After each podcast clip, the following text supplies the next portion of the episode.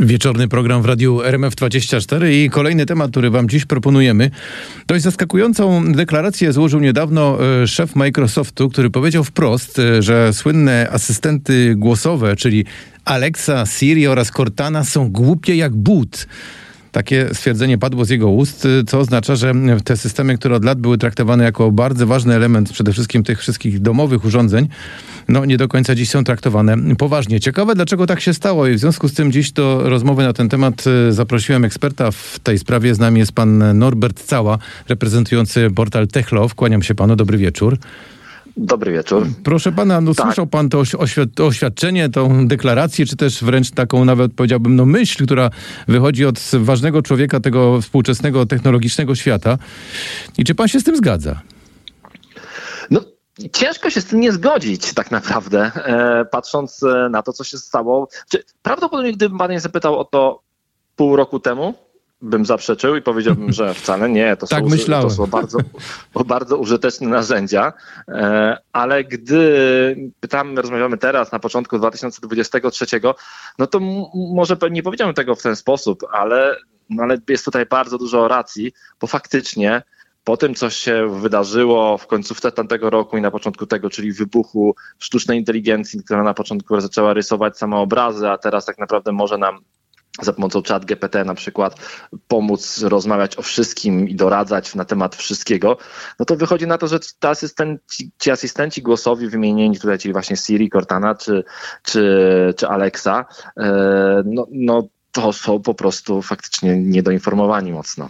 I oni są troszkę w tyle i to jest najbardziej chyba zaskakujące, że wszystkie te wymienione um, asystenty głosowe to są produkty wielkich, potężnych, bardzo bogatych firm, bo przecież Siri to jest e, flagowy produkt Apple, e, którym się od dawna szczycili fakt, że oni go wprowadzili już wiele lat temu, ale patrząc na to... I co to się nie modyfikowali. Tak, i co to Siri potrafi, co potrafiło na początku i co potrafi dzisiaj, no bo sam też jestem użytkownikiem tego systemu, to właściwie mam wrażenie, że tu nie ma żadnej jakiejś takiej, powiedziałbym, przełomowej zmiany. No to, co powie, to powie, to, co włączy, to włączy i tyle, prawda? Przy podobnych systemów Dokładnie nie znam, tak. ale przypuszczam, że też tam nie ma jakiejś rewolucji. I czy oni jest, po prostu, bardzo, jest bardzo podobnie. Czy oni przespali w takim razie i w ogóle nie, nie traktowali tego, y, tej sztucznej inteligencji, tego chociażby y, no, tego czata GPT, czy też innych tych systemów sztucznej inteligencji poważnie i teraz są po prostu no, daleko w tyle chyba. Troszeczkę tak jest. Myślę, że najbliżej jest tutaj e, Google tak naprawdę z asystentem e, swoim e, Google Assistant, ponieważ Google ma konkurencję dla tego właśnie ChatGPT, czyli Barda. Mhm. E, Bard ma niedługo pojawić się. Google troszeczkę faktycznie, gdy się pojawi ChatGPT i Microsoft zapowiedział, że wprowadzi go do Binga, co już zrobił, to Google powiedziało tak, ale my za chwileczkę wprowadzimy Barda, który będzie jeszcze mądrzejszy do, naszego, do naszej wyszukiwarki, więc siłą rzeczy znajdzie się pewnie w asystencie Google za chwileczkę też. E, na razie tego Barda jeszcze nie widzieliśmy, to już trzeba jeszcze na niego troszeczkę poczekać, ale e, pozostali wydają się faktycznie być dość daleko, a wizja połączenia takiej sztucznej inteligencji, jaką znamy właśnie w postaci ChatGPT, na przykład z takim właśnie Siri, którego e, pan używa i ja używam w domu, no to jest wizja niesamowita, bo z tym narzędziem da się rozmawiać tak naprawdę praktycznie jakbyśmy rozmawiali z żywą osobą, można zapytać go się jakąś rzecz, można, on, y, można potem dopytać w kontekście tego, co było wcześniej, doszczegółowić tę rozmowę, więc przełożenie tego tak naprawdę na język mówiony z języka pisanego, to nie jest żaden, y, żadne osiągnięcie technologiczne, które nie jest teraz możliwe. To jest tak naprawdę powiązanie rozpoznawania głosu, czyli tego, co już mamy, z syntezą głosu, czyli tego, co już mamy, z tymi odpowiedziami, które mamy tam. Więc tak naprawdę kto, kto pierwszy z tych y, dużych asystentów głosowych to zrobi, to tak naprawdę bardzo mocno tutaj wygra. No właśnie o to chciałem zapytać, że ten wyścig e, no właściwie ma takich e, trzech e, zawodników, czyli jest Google, jest Microsoft, jest Apple.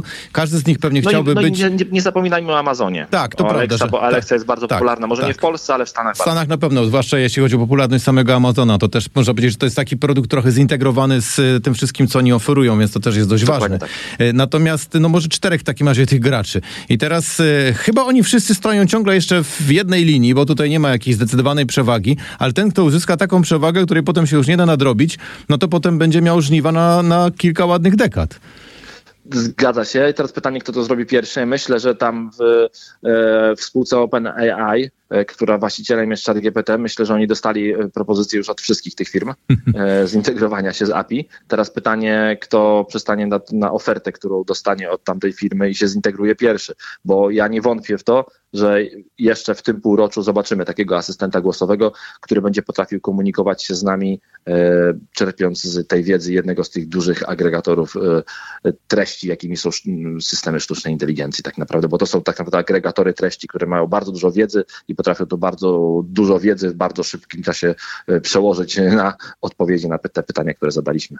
Czytałem niedawno taki artykuł a propos właśnie rozwoju tych, tej sztucznej inteligencji, tego o czym dzisiaj tutaj rozmawiamy.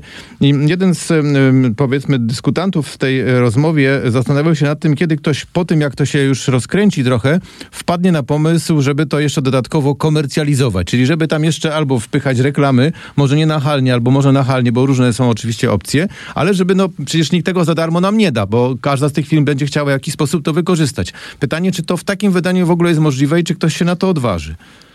Ja mam nadzieję, że te reklamy będą bardzo subtelne, e, czyli że one, one tam oczywiście będą, ale to będą reklamy na tej zasadzie, na której znamy już troszeczkę w wyszukiwarkach, znamy je w Google, znamy je w Bingu, czyli e, zadajemy o coś pytanie, pytamy się na przykład, jaki komputer będzie najlepszy do gier i ktoś dostaje i dostajemy odpowiedź, że do tych gier to będzie najlepszy taki i taki komputer, a pod, pod tą odpowiedzią dostajemy kontekstowo, że możesz kupić ten komputer tutaj, tutaj, tutaj i to będzie taka reklama, będzie ona, że ona będzie taka delikatna, że raczej nie będzie tak, że, e, że to będzie coś bardzo nachalnego, czyli że ta odpowiedź będzie jakby na kierowana na daną reklamę, czyli zapytamy się o coś i zamiast dostać odpowiedzi prawidłowej, tej najlepszej, o którą pytamy, to dostaniemy odpowiedź y, sugerowaną y, reklamą. Więc y, ja mam nadzieję, że tak, takiej sytuacji nie dojdzie, a reklamy w asystentach głosowych to ja sobie w ogóle nie wyobrażam e, na ten moment, więc e, ja myślę, że to, to może to w ogóle jest taki powód, dla którego ci asystenci głosowi nie bardzo się dobrze rozwijają,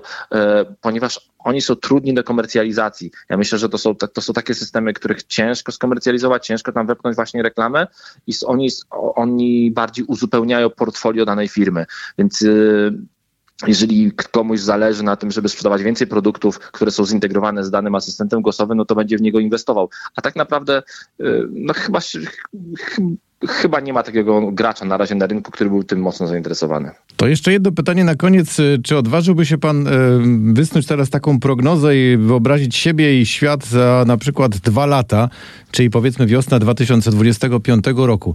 Czy będzie jeden wiodący system e, sztucznej inteligencji, który będzie zarządzał, tak można powiedzieć w cudzysłowie, naszym życiem? Czy też ciągle będzie konkurencja, że będzie kilka takich opcji do wyboru dla użytkownika, że jeden będzie chciał ten system, drugi chciał, będzie chciał ten system? Dobrze, że pan zapytał tylko o perspektywę dwóch lat, bo już się obawiam o pięć lat. Wtedy musiałem powiedzieć. nie, też bym się pojęcia, nie odważył. Że, że, nie mam pojęcia, jak to będzie, patrząc na tak szybko się wszystko pozmieniało w ostatnich, przez ostatnie pół roku.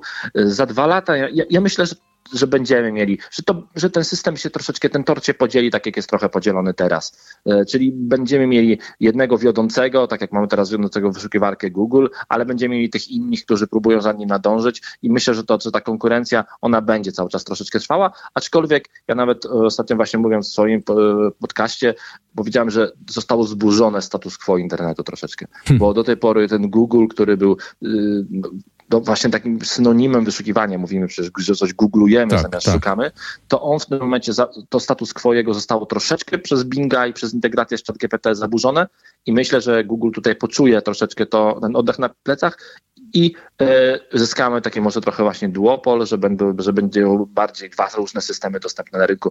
Myślę, że w tym kierunku będzie szło, że może tych systemów nie będzie jakoś bardzo dużo, ale przynajmniej ze dwa e, systemy sztucznej inteligencji dostępne dla komercyjnego takiego użycia będziemy mieli na rynku za te dwa lata.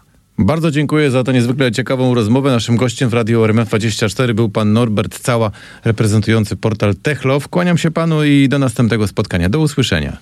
Dziękuję, do usłyszenia.